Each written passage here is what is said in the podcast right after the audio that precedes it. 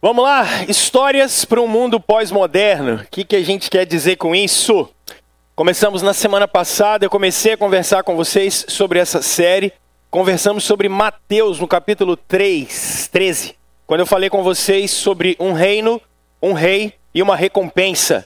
Conversamos na semana passada ah, sobre era uma vez um reino verdadeiro. E hoje eu quero conversar com vocês sobre há muitos e muitos anos uma lamparina foi acesa. E a gente quer conversar sobre o que isso pode significar para a gente e quais são as implicações disso para nós hoje. Como é que ah, o texto bíblico pode impactar a vida da gente. Talvez você fale assim, pastor, mas por que histórias para um mundo pós-moderno? Bom, se eu perguntar para você como é que você aprende, você vai dizer para mim que você aprende melhor através de histórias. Você se lembra de histórias, você se lembra de casos, você se lembra de princípios que você aprendeu a partir de histórias que foram contadas. Mas você não se lembra de ideias que foram passadas para você. Você tem dificuldade. Se alguém chegar para você e falar, por exemplo, do princípio de manhã cedo, eu estava falando com a turma, pregando, falando assim, se alguém chegar para você e falar meio assim, É, qual é a segunda lei de Newton? Aí você fala, não lembro, esse vizinho já mudou tem muito tempo, lá de perto de casa, eu não sei quem é esse cara. Véio. Ainda que seja fácil a gente lembrar, tá? Talvez você fale assim, tá bom, e qual é a primeira, vai? Aí você... Porque a gente inventou nos últimos cento e cinquenta anos que a gente aprende por ideias. Você não aprende ideia, a gente aprende por história. É mais fácil. Você, por exemplo, não se esquece a, da Chapeuzinho Vermelho e o que acontece no final da história dela. Agora, se eu perguntar para você o que, que é a soma dos quadrados do cateto que é igual à hipotenusa, o que, que você vai falar? Você fala, hein? É com açúcar ou sem? Mais amargo, por favor. Porque a gente não aprende ideia. A gente normalmente aprende por história. E isso é interessante, porque se vocês observarem, a didática de Deus é muito interessante, porque Deus ensina por história. Dá uma olhada em Jesus, por exemplo, no Novo Testamento. Toda vez que ele quer ensinar alguma coisa profunda, o que Jesus faz? Conta uma historinha. Quando ele quer confrontar os grandes teólogos da época, os grandes escribas e fariseus da época, o que Jesus faz? Conta uma história. E ele faz aquilo que é difícil, fica facinho de entender pra caramba. E é isso que a gente está fazendo. Eu estou pegando algumas parábolas, algumas histórias, para você poder aplicar. E qual é o meu objetivo quando a gente terminar aqui? Nunca mais você vai olhar para a Bíblia da mesma maneira. Você vai olhar e falar bem assim, caramba, Deus ensinou a gente por história. Poxa, esse negócio é fácil de entender. Isso não tem nada de difícil. Não tem bicho de sete cabeças aqui não, é simples. Mas por que para um mundo pós-moderno, pastor? Gente, quando a gente foi definir o tema, a gente ficava perguntando assim, como eu falei semana passada, bota pós-moderno ou não bota pós-moderno? Bota pós-moderno ou não bota pós-moderno? Qual é a grande questão? É uma palavra da moda, já tem muitos anos. Pós-modernidade, pós-modernidade. Tudo é pós-modernidade. Todos os nossos filhos, adolescentes, estão aprendendo isso nas escolas. Toda a galera que vai entrar na universidade ou está na universidade sabe o que é isso. Tudo o que gira em torno daquilo que você tem de informação é, é o pessoal fala que é pós-modernidade. Porque temporalmente a pós-modernidade começa a, depois da Segunda Guerra para cá. De mil novecentos e quarenta e cinco para cá a gente começa a dizer assim, o mundo saiu da era moderna e ele entrou na era pós-moderna. É um mundo diferente, é uma maneira diferente de ver o mundo. Só, e você vai se lembrar, que o desenvolvimento no Brasil chegou um pouquinho depois. Então, para nós também, a pós-modernidade vai chegar um pouquinho depois. E ela tem algumas características muito interessantes. Por exemplo, a... você já foi num bairro aqui da... aqui da Grande Vitória, que é o bairro chamado Juku. Já foi? Já? Você se lembra por que, que aquele bairro foi inventado? Você se lembra?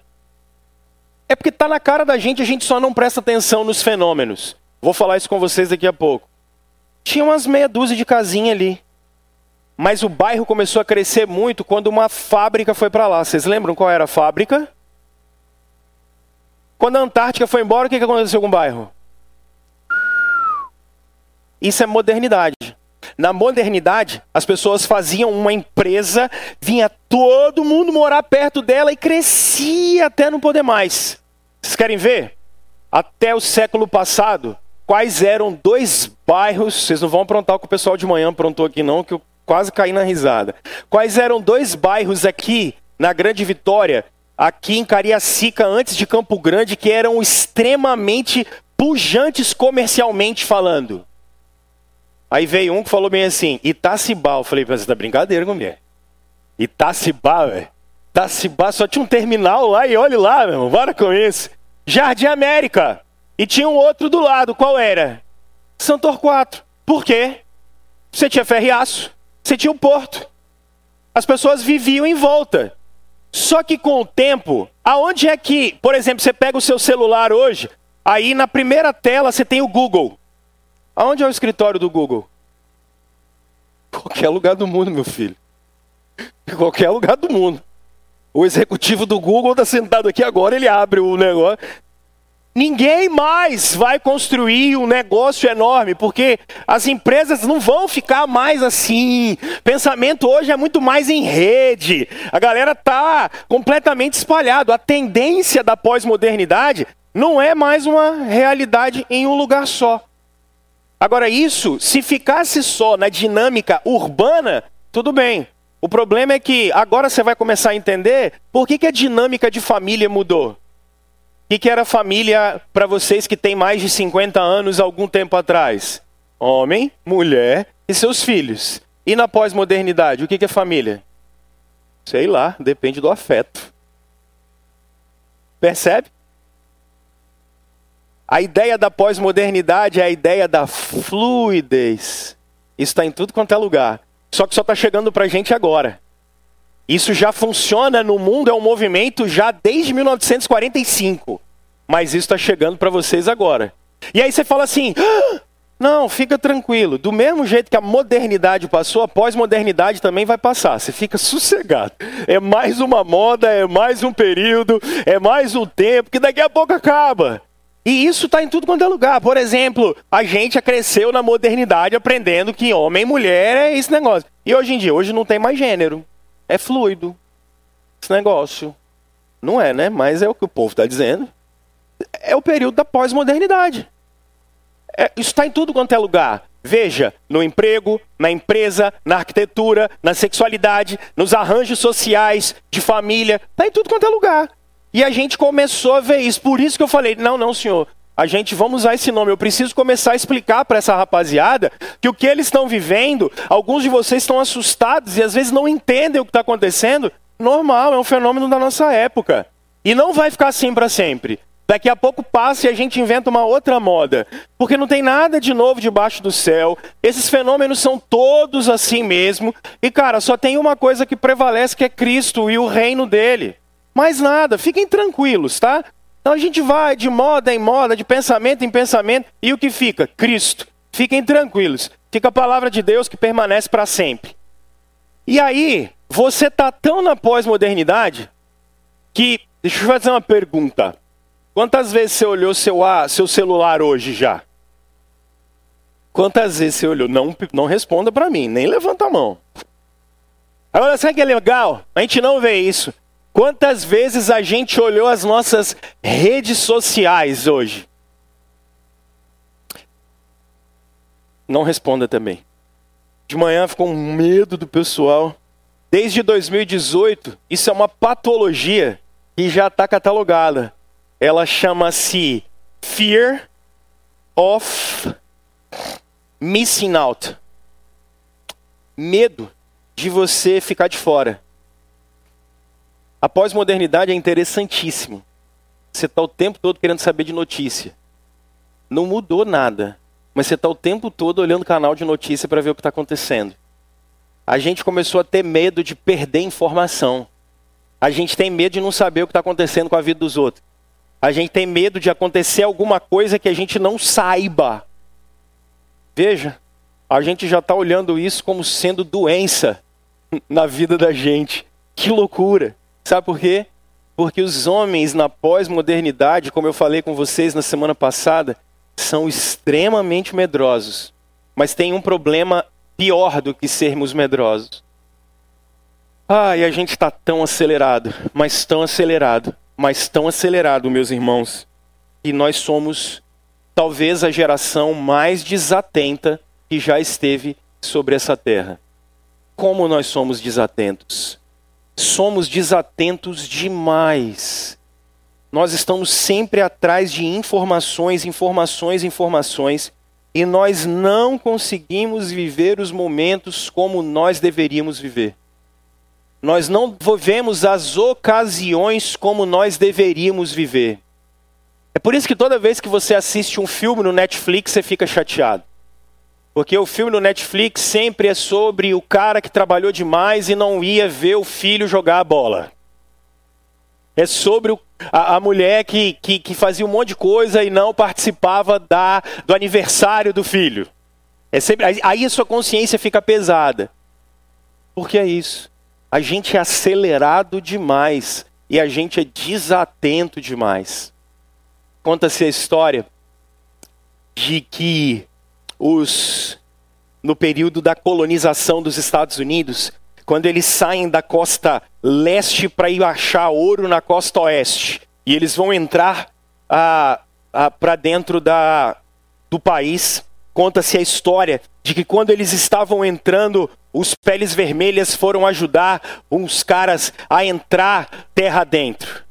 E os índios iam guiando o, o, o pessoal, e um deles... Ah, logo no primeiro dia, ele coloca a, a roupa, ele coloca o tênis, ele coloca relógio, tudo bonito, e vamos entrar ah, ah, para dentro. E vamos explorar o país e vamos entrar. E no primeiro dia, quatro horas da manhã, ele entra e vai, e o pau quebra, e meio-dia, e não para para almoçar, já come rapidinho e vai embora, seis horas, ficou escuro, vamos dormir.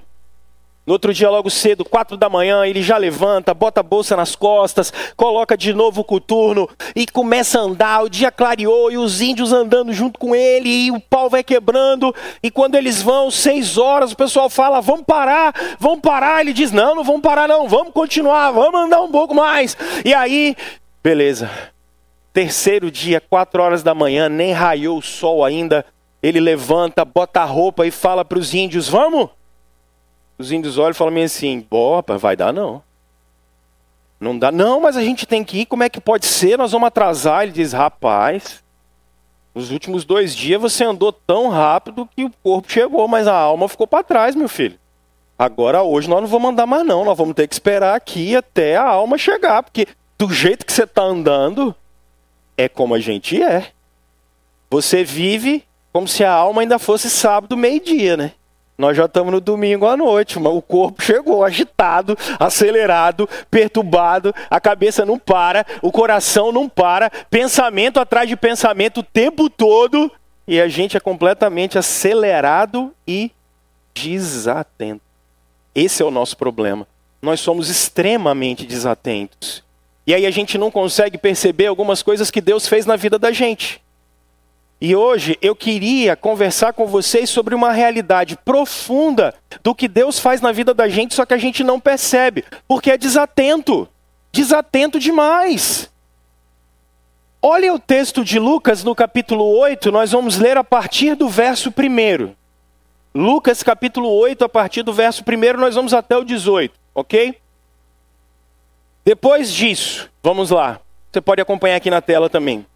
Jesus ia passando pelas cidades e povoados, proclamando as boas novas do reino de Deus.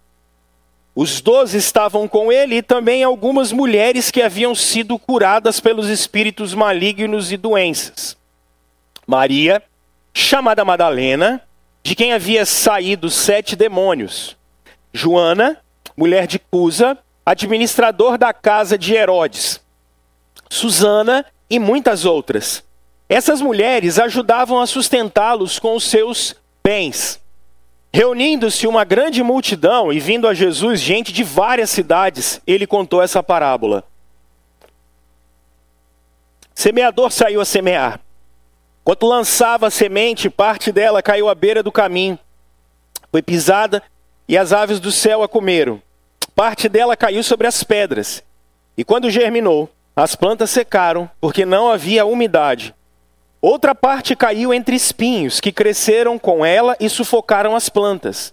Outra ainda caiu em boa terra, cresceu e deu boa colheita, a cem por um. Tendo dito isso, exclamou: aquele que tem ouvidos para ouvir, ouça. Seus discípulos perguntaram-lhe o que significava aquela parábola. Ele disse: a vocês foi dado conhecimento dos mistérios do reino de Deus, mas aos outros falo por parábolas, para que, vendo não vejam e ouvindo não entendam. Este é o significado da parábola. A semente é a palavra de Deus. As que caíram à beira do caminho são as que ouvem, então vem o diabo e tira a palavra do seu coração, para que não creiam e não sejam salvos.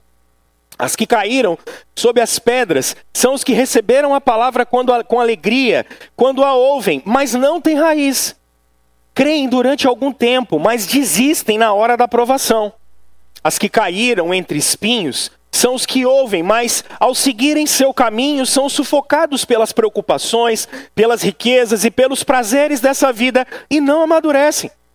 Mas as que caíram em boa terra são os que, com coração bom e generoso, ouvem a palavra, a retêm e dão fruto com perseverança. Ninguém acende uma candeia e a esconde num jarro, ou a coloca debaixo de uma cama. Ao contrário, coloca-la num lugar apropriado, de modo que os que entram possam ver a luz. Porque não há nada oculto que não venha a ser revelado, e nada escondido que não venha a ser conhecido e trazido à luz. Portanto, considerem atentamente como vocês estão ouvindo. A quem tiver mais lhe será dado, a quem não tiver, até o que pensa que tem, lhe será tirado. Vamos orar, meus irmãos. Deus, a gente está diante da palavra do Senhor e a gente é completamente dependente do Senhor. Se o Senhor, por favor, não comunicar aquilo que é verdade no nosso coração, pelo poder do Espírito Santo iluminando a gente, Senhor, nós não temos condição de discernir a verdade eterna do Senhor. Nos ajuda, Senhor, a conhecer o Senhor mais, a conhecer Jesus mais e aquilo que o Senhor faz em nós mais e mais. Em nome de Jesus que a gente ora. Amém. Amém. Meus irmãos, eu estava ontem conversando com meu pai logo pela manhã e eu me lembro de... Ah, de quando eu era criança, meu avô tinha uma roça em Santa Leopoldina. Que pertinho. Eu cresci indo na roça, indo no sítio. Todos os sábados de manhã, meu pai, eu, meu avô. Meu avô já morreu com cem anos. A gente ia todo sábado de manhã. A gente pegava um Fusca setenta e dois laranja do meu avô e a gente ia para a roça. Meu pai ia acelerando pela estrada fora, o Fusca fazia mais barulho do que andava e a gente demorava para chegar até lá. Mas era interessante porque quando a gente chegava, antes de ter casa...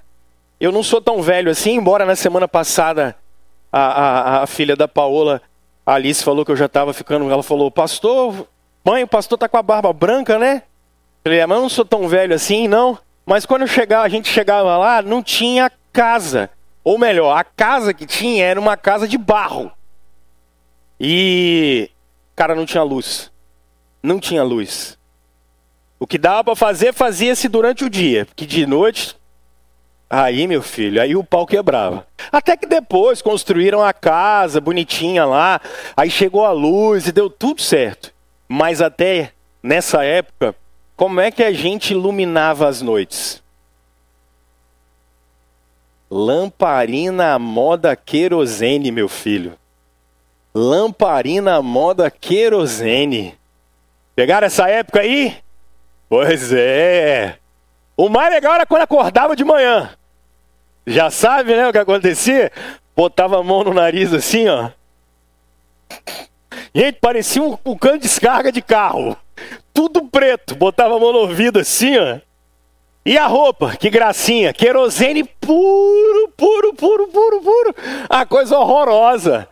Agora, e quando você... Porque vocês já viram casa de, essas casas, são muito legais. A porta é um troço entrelaçado assim. Aí quando você ia no lugar, só tinha grilo, sapo lá embaixo no riacho e mais nada. Aí você botava a lamparina assim, aí dá para você ter uma ideia do que estava na sua frente. Fora isso, não dá para ver nada. Absolutamente nada. Se tinha a lamparina, ok. Se não tinha, cara, uma escuridão. E, pô, eu bem pequeno, devia ter cinco, seis anos de idade. Quando tá tudo escuro, qual é a primeira coisa que você sente quando você tem seis anos de idade? Obrigado aí, hein? Um medo danado. Porque quando chega a luz, cara, chega a segurança. Você sabe aonde você vai pisar. Você sabe a direção para qual você vai. Percebam que o texto que a gente leu, ele está trabalhando exatamente disso. Jesus vai dividir esse ensinamento mostrando para vocês que há um semeador que saiu a semear. E ele vai na beirada da estrada andando e vai jogando sementes. As primeiras sementes caem na beira da estrada e as aves vêm e levam essas sementes e elas não vão germinar. A segundo tipo de semente cai no meio da rocha. Falei com vocês que eu estava em Cuiabá algumas semanas atrás e lá a gente encontrou um, um, um pastor iraquiano. dezessete anos de convertido. O iraquiano chegou no Brasil e que coisa curiosa. Quando ele chegou aqui, ele achou que tudo no Brasil é Amazônia. Para ele, tudo é Amazônia. O iraquiano está doidinho que ele chegou no Brasil. Mas por quê? Porque ele chegou em São Paulo, tem árvore. Chegou no Rio, tem árvore. Chegou aqui, tem árvore. Ele foi em Cuiabá, tem árvore. Aonde ele vai, tem árvore. Ele não está acostumado com esse negócio. Porque aonde ele vai, é só terra e pedra. Terra e pedra. Quando ele chegou aqui, aí o pessoal está tentando explicar para ele que não é assim, que aqui no Brasil tem muita árvore, termina a cidade, começa a floresta, enfim, ele está tá perdidinho e está doidinho achando que tudo é Amazônia aqui. Mas aí dá para você entender como é que Je- o que, que Jesus está falando. Porque a terra é cheia de pedra. Como é que você planta alguma coisa num lugar cheio de pedra? Não tem raiz, não fica, não aprofunda. E uma outra terra que Jesus fala, na verdade a terra é até legal, só que na hora que a semente começa a crescer, tem espinho perto dela. E aí quando a árvore cresce, ela começa a ser abafada. Não vai conseguir ter luz, não vai conseguir ser saudável, porque os espinhos estão em volta dela. Mas Jesus diz que tem uma terra que é muito boa. Ele chama essa terra de generosa, e ela vai produzir. Dentro da parábola de Lucas, diferente de Mateus treze e Marcos quatro, onde essa parábola também vai estar, Lucas diz que essa é, é, é uma semente que vai produzir até cem. É, diz que ela produz muito. Aí Jesus vai dizer assim, ninguém acendeu uma lâmpada para esconder ela. Ninguém é uma boa terra para ficar escondida. Naquele contexto, a lamparina, ou uma candeia, era feita de barro. Ela era pequenininha, tinha um pedacinho assim no meio dela. Aqui colocava-se um litro inflamável, um pavio, e ela era acesa e pendurada do lado. Jesus diz, não faz sentido você fazer uma semente germinar, ver ela crescer, ou ser uma lâmpada acesa e simplesmente esconder essa lâmpada. Não, vai, não faz sentido você fazer isso. E é isso que eu queria conversar com vocês. O que Jesus está querendo ensinar para a gente, mais uma vez, é que aqueles que ouviram a sua palavra e aqueles que foram e tiveram o seu coração mudado, são lâmpadas que Deus acendeu nessa terra. É isso que Jesus quer ensinar para a gente. Jesus quer ensinar para nós que, na verdade, a realidade do reino de Deus é que o mundo é uma grande escuridão, em que Deus acendeu tochas no meio dele, que são os seus filhos, que somos nós, que sou eu e você. É isso que Jesus quer ensinar, é isso que Jesus quer mostrar. E eu dividi esse texto em três blocos. Primeiro do verso quatro ao verso onze, segundo do verso doze ao verso quinze, terceiro do verso dezesseis ao verso dezoito.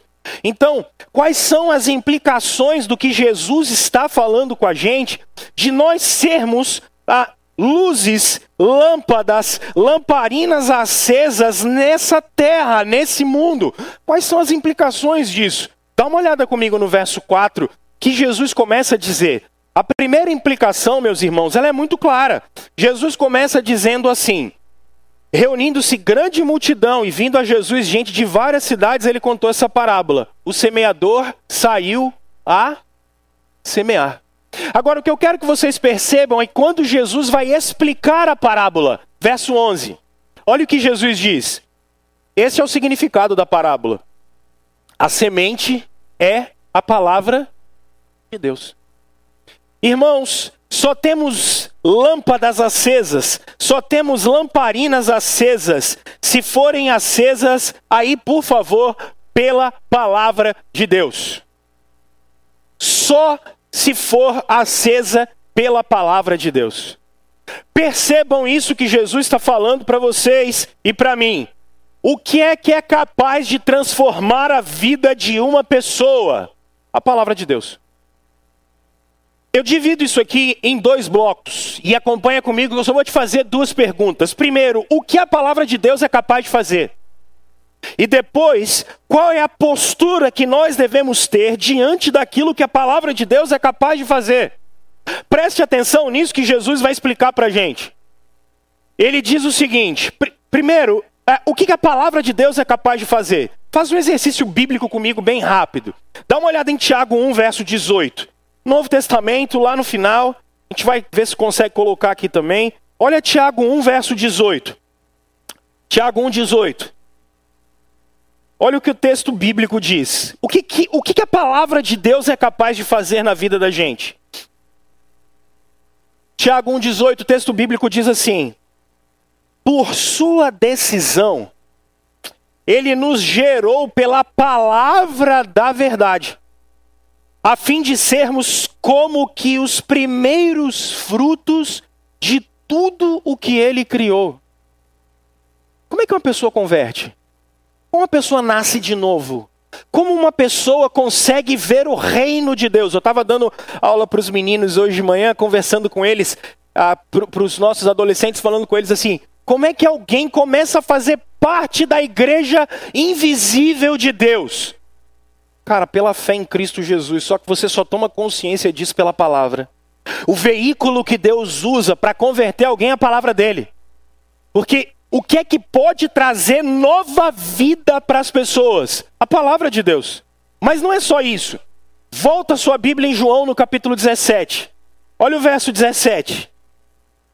Porque é algo muito poderoso aquilo que a palavra de Deus pode fazer na vida da gente. João dezessete. Olha o verso dezessete. João dezessete, dezessete. João dezessete, versículo dezessete. Olha o que a Bíblia diz. Jesus está orando antes de ele ir para o martírio dele. Porque se a palavra de Deus tem o poder de fazer a gente nascer de novo, a palavra de Deus tem um outro poder. Olha que loucura.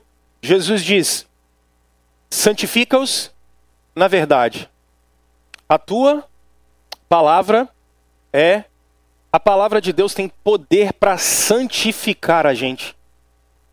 A palavra de Deus tem a capacidade de santificar a nossa vida. Porque quando a gente se depara com ela, Lutero dizia que a palavra de Deus ela é, é norma para normatizar a vida da gente, mas ela é espelho para a gente poder se ver.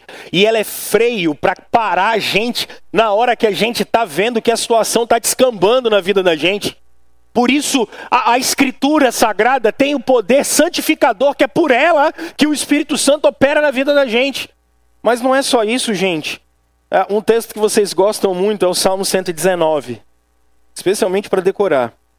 Salmo cento e dezenove, decorado, Deus te abençoe.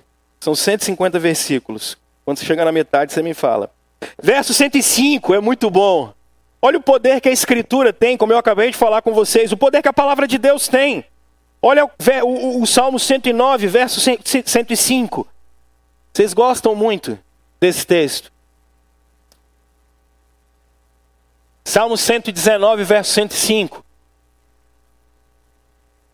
A tua palavra é lâmpada que ilumina os meus passos e luz que clareia. Vocês gostam daquela versão lâmpada para os meus pés e luz para os meus... Vocês gostam daquela versão, né? Mas é o poder que a palavra de Deus tem, de fazer a gente ser guiado no caminho. Porque o que a palavra de Deus faz com a gente é, é, é dar instrução. Ela dá instrução para nós. Agora, não é só isso, a palavra de Deus dá conforto, ela dá consolo para a gente. Percebam, meus irmãos, que quando a gente está olhando a Jesus em, em Lucas no capítulo vinte e quatro, os discípulos estão saindo de Emaús, indo para Emaús, saindo de Jerusalém, porque eles falaram, ah, Jesus morreu, vamos embora, não dá mais. Aí eles estão indo no caminho de Emaús. No meio do caminho, quem aparece? Jesus aparece para eles. Os caras estão tão tristes que não conseguem nem ver Jesus. Aí, Jesus aparece para eles e fala assim, e aí, gente, vocês estão tristes? O que está rolando? O que está pegando? Aí eles falaram, uai, você é o único que estava em Jerusalém e não sabe o que está pegando? Você não sabe que Jesus, o varão, profeta, morreu, não. Os caras mataram, a gente achou que ele era o cara que ia restaurar o reino de Israel.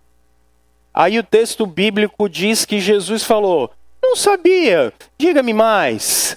Aí eles começam a falar, falar, falar, falar, falar, falar, falar.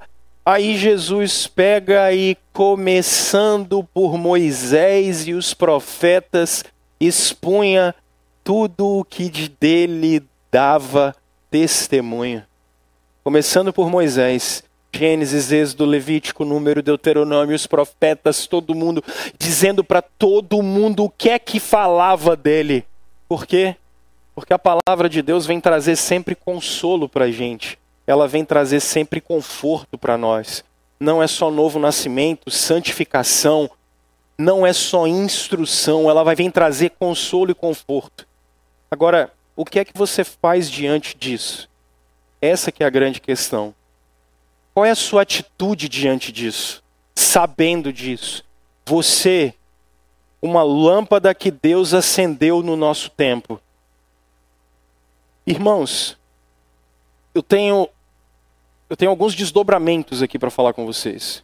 Por favor, anota isso, pelo amor de Deus. Fique exposto à palavra de Deus. Fique exposto, se exponha à palavra de Deus. Já foi na maternidade? Já viu neném com icterícia? Icterícia é aquele negócio que deixa o neném amarelo. Você tem duas opções. Você dá chá de picão. Dizem que funciona. Funciona, dona Shirley? Então funciona. Dona Shirley falou, funciona. Funciona. Mas você pode também botar na luz. Não é? Lembra do neném na luz? A Ana ficou na luz quando era bebezinha. Bota o trem assim, ó, na cara e deixa o menino lá, tomando luz. É assim que você tem que ficar exposto à palavra de Deus. Você tem que ficar exposto nela. É como se fosse um grande refletor que você está exposto nela. Então, algumas coisas você tem que fazer. Primeiro, eu vou falar disso depois. Mas não tem esses vídeos motivacionais que você fica assistindo? Para. Eu sei que você gosta de ficar assistindo um monte de pregador bacana. Legal, massa. Para por enquanto. Agora pega essa Bíblia sua, que ela foi do seu tataravô, quando ele veio lá da Alemanha, mil oitocentos e cinquenta. Essa Bíblia sua, ela fala, eu falei de manhã assim... Quem é que vai no Carone daqui a pouco comprar duas coisas? Ninguém fala isso, velho. Ninguém fala isso. Tem umas palavras na Bíblia de que vocês usam aí que, cara, você não entende, você sabe que você não entende. Você lê porque você força a barra. Você, você é um cara bom, bicho, porque você não. Você, você, você é muito bom, eu sei. Você pega essa Bíblia, faça um ritual com ela, fala, minha filha, obrigado. Até aqui nos ajudou o Senhor e você também. Coloque ela lá. E meu filho, arruma uma que você leia e entenda. Você tem que arrumar uma que você leia e entenda o que você está lendo, pelo amor de Deus. Não faz sentido você ficar com o trem com a linguagem do século dezenove. Você não entende nada do que está dizendo ali. Você não entende nada do que está sendo falado. Porque aquela tradução, ela usava quinze mil palavras. Você não fala quinze mil palavras. Você fala male, male, três a quatro mil. E depois do WhatsApp agora, que a gente já não fala mais você, só V C, depois C. Tá suprimindo mais ainda. Porque a gente tá involuindo no vocabulário. Vai fazer o quê? A gente lê pouco, a gente escreve pouco. Então não adianta você ficar com uma Bíblia que usa quinze mil palavras. Sendo que você só conhece três mil, quatro mil e olhe lá. Então troca, meu filho. Arruma uma que você entenda, que você abra, e aí você entende o que está sendo dito lá. Faça isso para o seu bem, o bem da sua espiritualidade. Aí tem uma outra coisa. Os nossos irmãos puritanos ensinam isso para a gente. A gente às vezes é meio... A gente precisa aprender com os índios nisso. Lembra que eu contei a história no início? Às vezes a gente é o cara que está acelerado e a alma fica para trás. Espera um pouquinho. Irmãos, ao longo desses mais de dez anos que eu estou aqui, o que eu tenho percebido é que aqueles que, que gastam tempo com Deus, que gastam tempo com a sua palavra, essas pessoas são mais maduras. Essas pessoas são mais amadurecidas. Elas começam, aquele negócio começa a fazer parte da vida delas. Então, eu não estou dizendo para você só gastar um tempo de leitura, porque às vezes você pode ler correndo. Se eu começar, se você, você já começou a ler um texto, quando você terminou de ler, você não entendeu uma linha do que você leu? Não é assim? Aí se você pede alguém que está do seu lado e diz, querido, querida, lê para mim. Aí você fala assim, ah, entendi. Mas estava escrito aí? Não sabia. Como pode? Não é assim? O que, que os nossos irmãos puritanos faziam? Meditação. Só que qual é o problema? Quando eu falo meditação, o que, que vocês pensam? No mosteiro zen budista ali de Ibiraçu. Vocês não vão lá, né, bicho? Como é que vocês podem ser assim? É, a mente da gente funciona por associação, é brincadeira. Porque quando eu falo em meditação, você já pensa em religião oriental. Agora, quando você olha, por exemplo, quando Rebeca vai ser levada para Isaac, o que, que Isaac está fazendo? Meditando. Lá no livro de Gênesis. Muito antes de qualquer tipo de religião oriental. O Salmo primeiro, que vai ser dado por Davi para nós, Davi vai mandar você meditar na lei do Senhor de dia e de noite. O que, que os nossos irmãos puritanos faziam? Eles pegavam uma porção da Bíblia e eles começavam a ler em voz alta para eles mesmos. E eles chamavam isso de leitura orante da Escritura. Então eles pegavam um texto qualquer. Às vezes eles decoravam esse texto. Ou, às vezes, eles só iam lendo em voz alta e começavam a ler pequenas porções da Escritura várias vezes, em vários momentos durante o dia. Então, a gente precisa desacelerar e falar, é tempo de botar gasolina no meu, no, no meu tanque. Então, pegue uma Bíblia que você compreenda e começa a ler pequenas porções. E começa a ler e orar em cima daquilo que você está lendo. Um texto como esse, quando você terminar de ler em voz alta para você mesmo, você vai olhar e falar bem assim, Senhor, em voz alta, para você mesmo, tá? Vão pensar que você está doido. Senhor, eu quero ser uma terra boa. Senhor, em algum momento eu tenho sido uma terra que é sufocada. Eu vou falar da terra daqui a pouco. Senhor, em algum momento eu não estou tendo raízes no Senhor. Senhor, em algum momento a palavra do Senhor bate e vai embora. Se a gente não aprender esses exercícios espirituais, meus irmãos, não vai dar. A gente tem que parar. Eu tenho tentado refletir sobre isso. A nossa vida com Deus, ela precisa ser um pouquinho diferente. Então, gaste tempo com isso. Agora, tempo objetivo.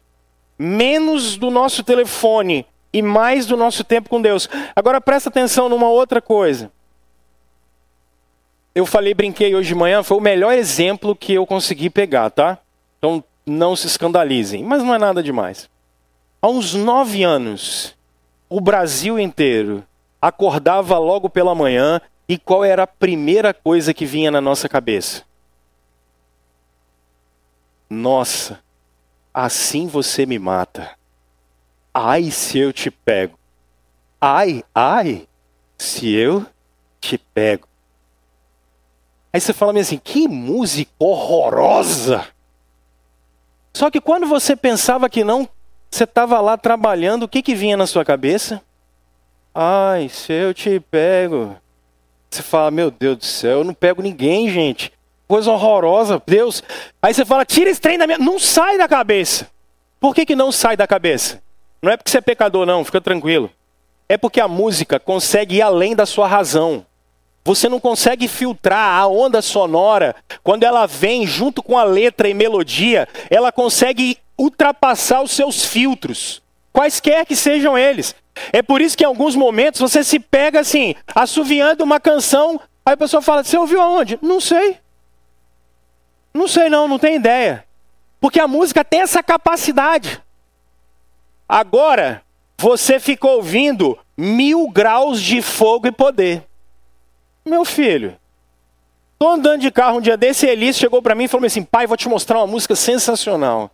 Gente, era um forrozinho pé de serra desse que só o arcanjo Miguel, e era espadada do Miguel pra cá, e era espadada do Miguel pra lá. Eu falei, Elis, aonde é que esse negócio tá na Bíblia, Elis? Ela falou, pai, mas é engraçado demais o forrozinho. Eu falei, é, pois é. Cara, você tem que gastar tempo ouvindo músicas que são biblicamente orientadas, pelo amor de Deus. Não adianta falar que sarta fogo, sarta fogo, sarta fogo, meu Deus do céu. Sarta fogo, vambora, todo mundo daqui, bicho, porque vai saltar fogo, vai pegar fogo, o bombeiro vai ter que vir, vai dar errado nesse negócio. Você tem que ouvir o que é biblicamente orientado. Olha o que a gente estava cantando aqui. É ouvir, não é o que te faz bem, mas é ouvir o que é o que está na Bíblia, é, é gastar tempo. Segunda-feira a gente estava na reunião de oração e aí a Irlete acho que trouxe pra gente, só pra gente cantar Salmo. Só pra gente cantar Salmo. Olha que coisa legal, cara. Não estou falando que você só pode cantar salmo, isso é coisa doida, de maluco. Mas o que eu quero dizer é o seguinte, a gente começar a cantar o que é biblicamente orientado, porque o coração da gente começa a ser educado na palavra de Deus. Começar a ter cuidado com o que você está ouvindo e começar a ouvir o que é biblicamente orientado. Para que você saia dali abastecido pelo poder de Deus e pela palavra de Deus, que é esse negócio que vai começar a entrar em você. Agora você precisa querer isso, senão não vai dar.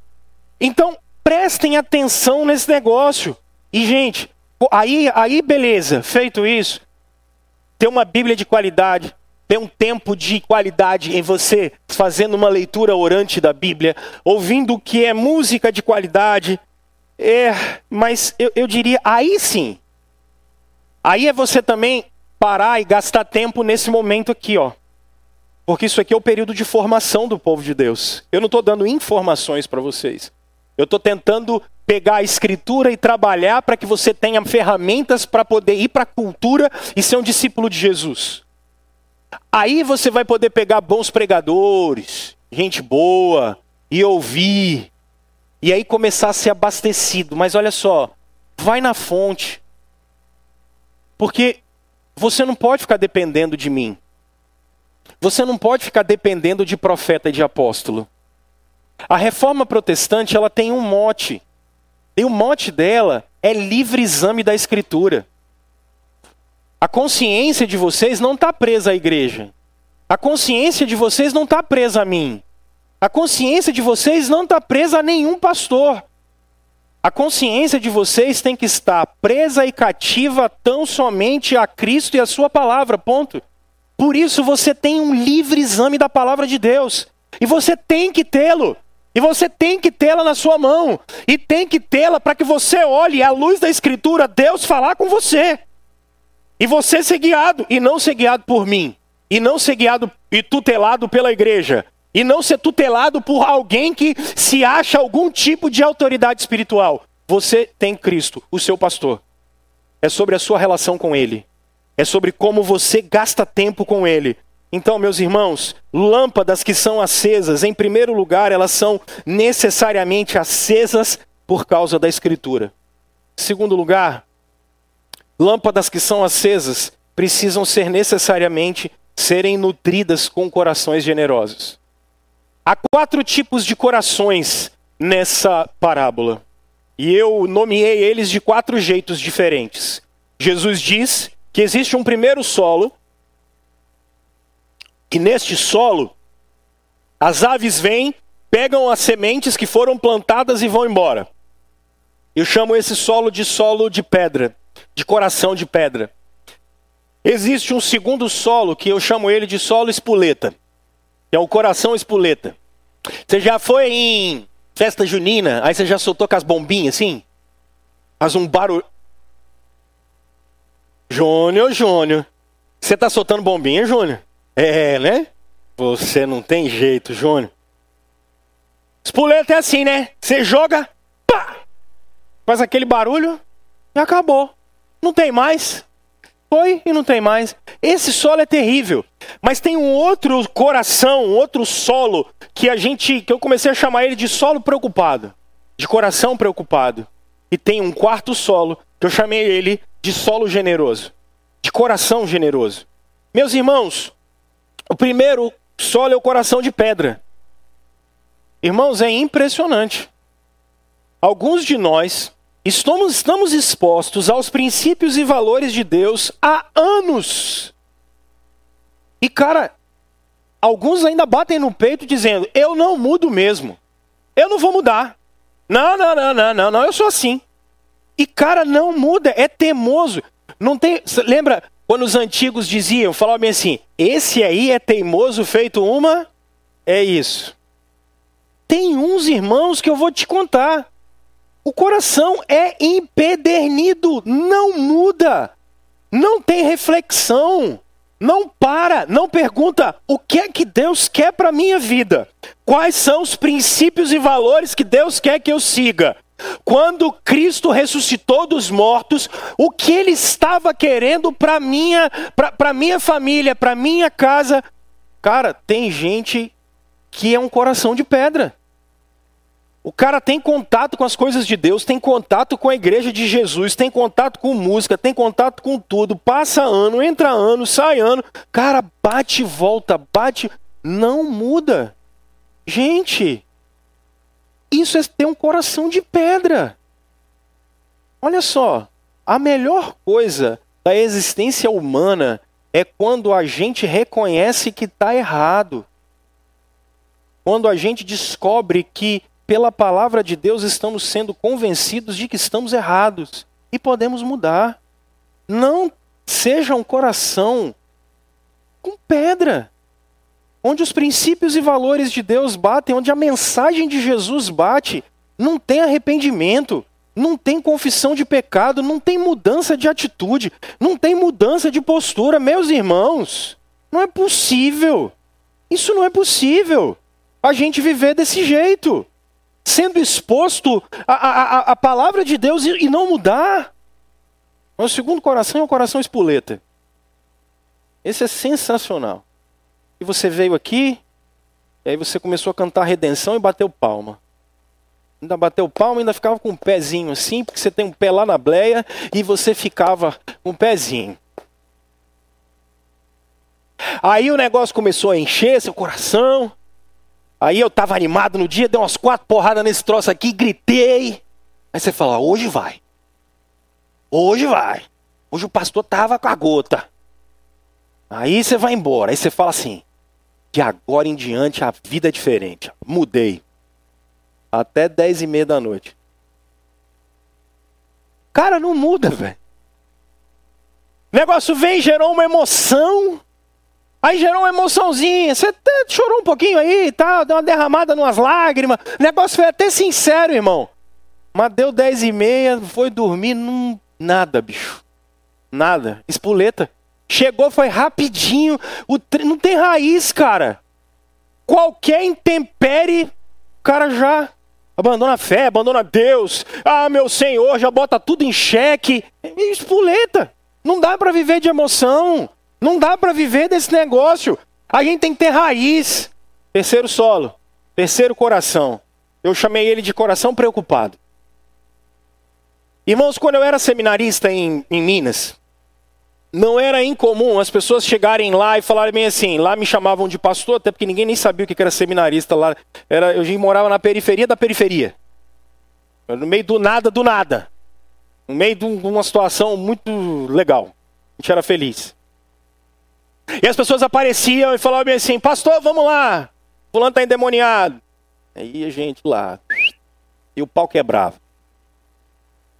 Aqui eu vivi isso poucas vezes, foram muitas. O que eu confesso para vocês que o que eu mais tenho visto aqui não é problema espiritual nas pessoas na questão de serem dominadas. A maior parte, a gente está na cidade, num, num centro urbano, aqui a maior parte das pessoas está preocupada é com dinheiro mesmo. A gente está preocupado é com bem material mesmo. Aqui o problema espiritual é outro. O problema espiritual aqui chama-se materialismo. O ídolo da gente aqui é conforto. É diferente. Lá as pessoas tinham muito pouco, era uma realidade muito diferente mesmo. Aqui o ídolo maior que deixa o coração da gente preocupado é porque aqui a gente só está preocupado com aquilo que eu falei com vocês, com estabilidade. Então quando a palavra de Deus bate, cara, não tem confiança. Porque a gente só está preocupado com o que não tinha que ficar preocupado. O problema espiritual da gente aqui é outro. O problema espiritual da gente aqui é preocupação se a gente vai ter dinheiro para pra, pra, as férias. Esse é o solo que eu mais tenho visto no pastorado aqui.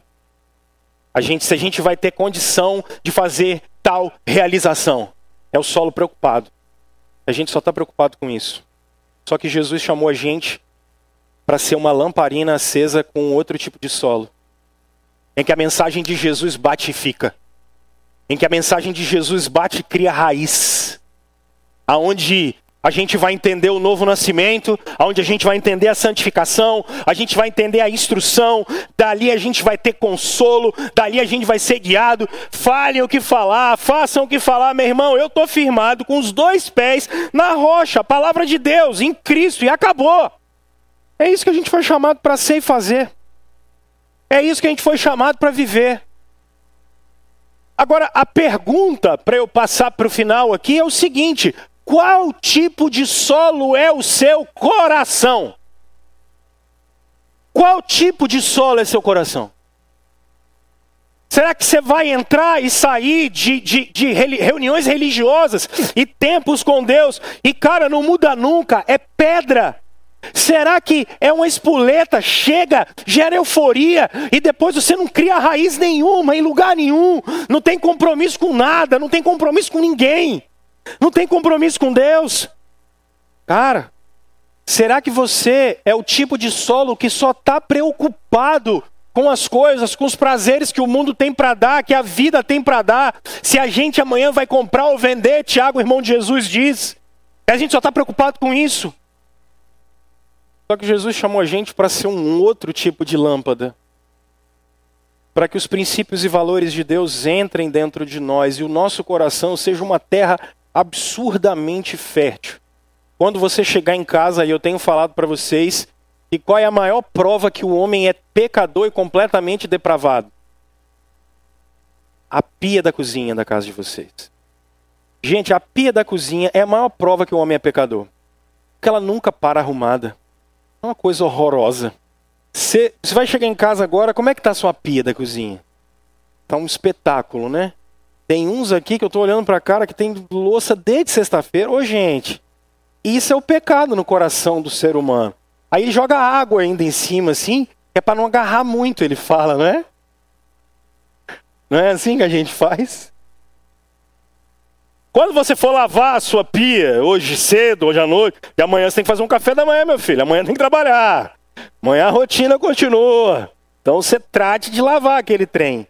Você pegue a sua bucha. E antes de você colocar detergente nela, bota ela embaixo da, da, da torneira. E ela vai ficar completamente encharcada.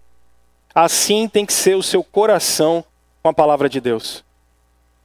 Quando a palavra de Deus bater em você, você tem que ser como uma bucha seca embaixo de água. Deixa seu coração absorver esse negócio. Deixa ela te confrontar. Deixa ela entrar dentro de você. Quando Deus falar com você, deixa ele entrar lá dentro. Lá no mais profundo. Cara, não esconde não. É melhor. A melhor coisa que tem é Deus tratar a gente. A melhor coisa que tem é Deus consolar e levantar a gente. Ele vai fazer isso pela palavra dele. Seja uma boa bucha, que seu coração seja assim. Terceiro, observem os versos dezesseis a verso dezoito. Se por um lado foi aceso pela palavra de Deus e tem que ter um coração generoso para nutrir, em terceiro lugar, gente, tem um propósito nesse negócio. Tem uma missão, e a missão é iluminar o mundo. A missão é iluminar o mundo. Verso dezesseis, o texto bíblico diz pra gente o seguinte. Olha só. Lucas, eu estou lá no Salmo ainda. Lucas, verso dezesseis. Ninguém acende uma candeia e esconde num jarro ou a coloca debaixo de uma cama. Ao contrário. Coloca num lugar apropriado, de modo que os que entram possam ver a luz. Aqui, quando vocês leem o verso dezessete, vocês ficam preocupados dizendo assim, nossa, porque não há nada oculto que não venha a ser revelado. Aí você já pensa logo, você fica com medo dos outros ficar sabendo dos seus pecados ocultos, né? Crente morre de medo desse versículo. Porque não há nada oculto que não venha a ser revelado. E nada escondido que não venha a ser conhecido e trazido à luz. Aí o cara já pensa assim, meu Deus, meus pecados ocultos. Deus vai jogar esse negócio do ventilador, vai todo mundo saber. Ah, não. Aí o cara já fica preocupado. Calma. Calma. É verdade que vai ser tudo mostrado no final. Mas ainda não é o fim. Então fique sossegado. Não é disso que o texto está falando. O texto está simplesmente mostrando para nós o seguinte. Ô, gente, Deus acendeu a gente. Não é para ficar escondido. Não é para ficar guardado. Não é para ficar oculto. Não é para ficar obscuro. Olhem para o mundo.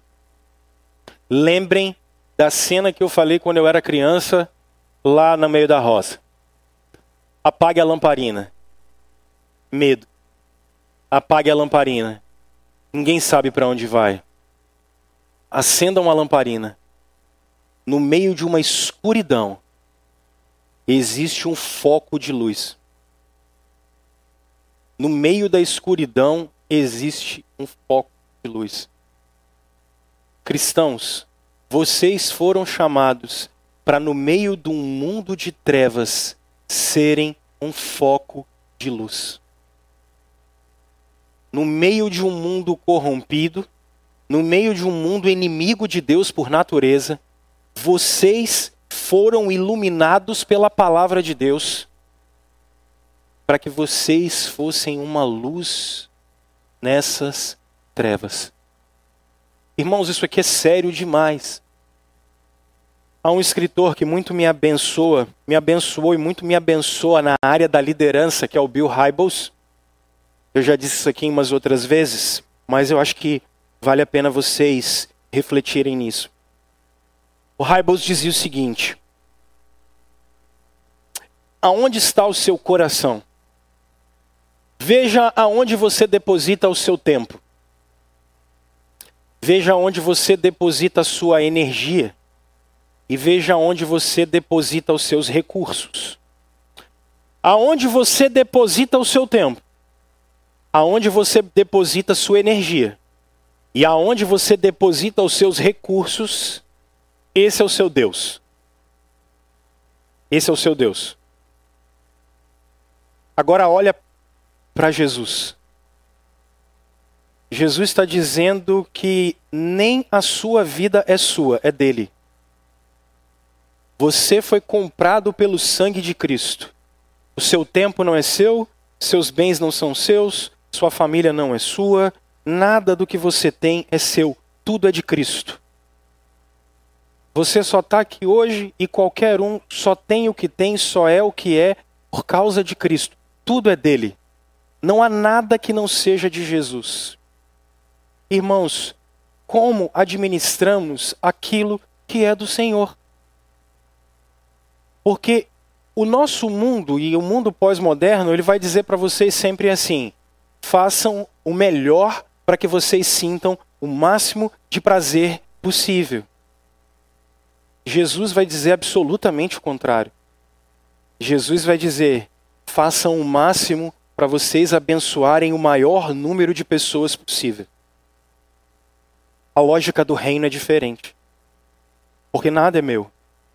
Então eu trabalho para abençoar o maior número de pessoas possível. Uma vez um, um, uma jovem veio me perguntar assim, qual é a profissão que eu tenho que seguir? A que paga melhor? Não. A pergunta é, em qual profissão você vai conseguir abençoar o maior número de pessoas possível? Olhando os seus dons, olhando os seus talentos, olhando o que Deus fez de você, como você vai abençoar o maior número de pessoas possível? Porque a lógica do reino é diferente. A lógica do reino não é a lógica de ganhar mais. A lógica do reino é de abençoar mais. E aí a pergunta que a gente faz é essa. Você tem usado tudo que você é, tem, faz, para abençoar o maior número de pessoas que você pode? Porque esse é o nosso chamado. Nós somos chamados para iluminar essa terra. Faça isso, meu irmão. Faça isso, minha irmã. Eu quero chamar os meninos aqui, aqui à frente. Eu quero orar com vocês, mas eu tenho duas perguntas e tenho uma orientação para dar no final. A primeira pergunta que eu queria te fazer é o seguinte: você é uma lamparina acesa? Você é uma lâmpada acesa? Meu filho, eu estou querendo perguntar para você o seguinte. Você já saiu das trevas e você veio para a luz? Cara, a palavra de Deus já entrou no seu coração e encontrou morada, encontrou mudança, encontrou uma terra fértil. Que tipo de coração é o seu? Já encontrou? Agora, para você que a resposta é sim. Pastor, eu sou uma lâmpada que Deus acendeu. A minha pergunta para você é assim: qual é a intensidade da sua luz? Porque você pode ser como o seu carro. Você pode estar passando por determinados momentos em que você é só um farolete aceso. Talvez você pode estar passando por um momento em que você é um farolzinho aceso. Ou você pode, o que Deus quer fazer na vida de cada um de nós é botar logo dois faróis daquele grandão, sabe? Um dois faróis de milha embaixo, que é para quando você passar, meu irmão, ver tudo e todo mundo poder olhar. Você não, Cristo em você. Cristo em nós. A partir da nossa casa, da vida da gente, do trabalho da gente, daquilo que a gente está fazendo. Você é uma lâmpada? E se é, que tipo de lâmpada você é? Que aí eu tenho um convite para fazer para você. O convite que eu te faço é o seguinte. Aquela lamparina lá atrás, ela tinha que reabastecer o querosene. Meu irmão, Jesus é sempre o melhor combustível que a gente precisa. Se algumas coisas estão meio desarranjadas dentro do coração da gente, é só a gente ir para Jesus. Se na vida da gente algumas coisas estão desajustadas, a gente precisa ir para Jesus. Se você hoje não nasceu de novo, se você anda mais apagado do que aceso, eu queria te convidar a ir até Jesus, para que Ele iluminasse o seu coração, para você ser uma terra boa. E se por acaso você diz assim: pastor, já uns tempos para cá, eu estou me encontrando com o Senhor. Eu dizia, continue com Cristo. Para você continuar sendo uma lâmpada que brilha e ilumina. Esse mundo precisa de lâmpadas acesas para a glória de Deus.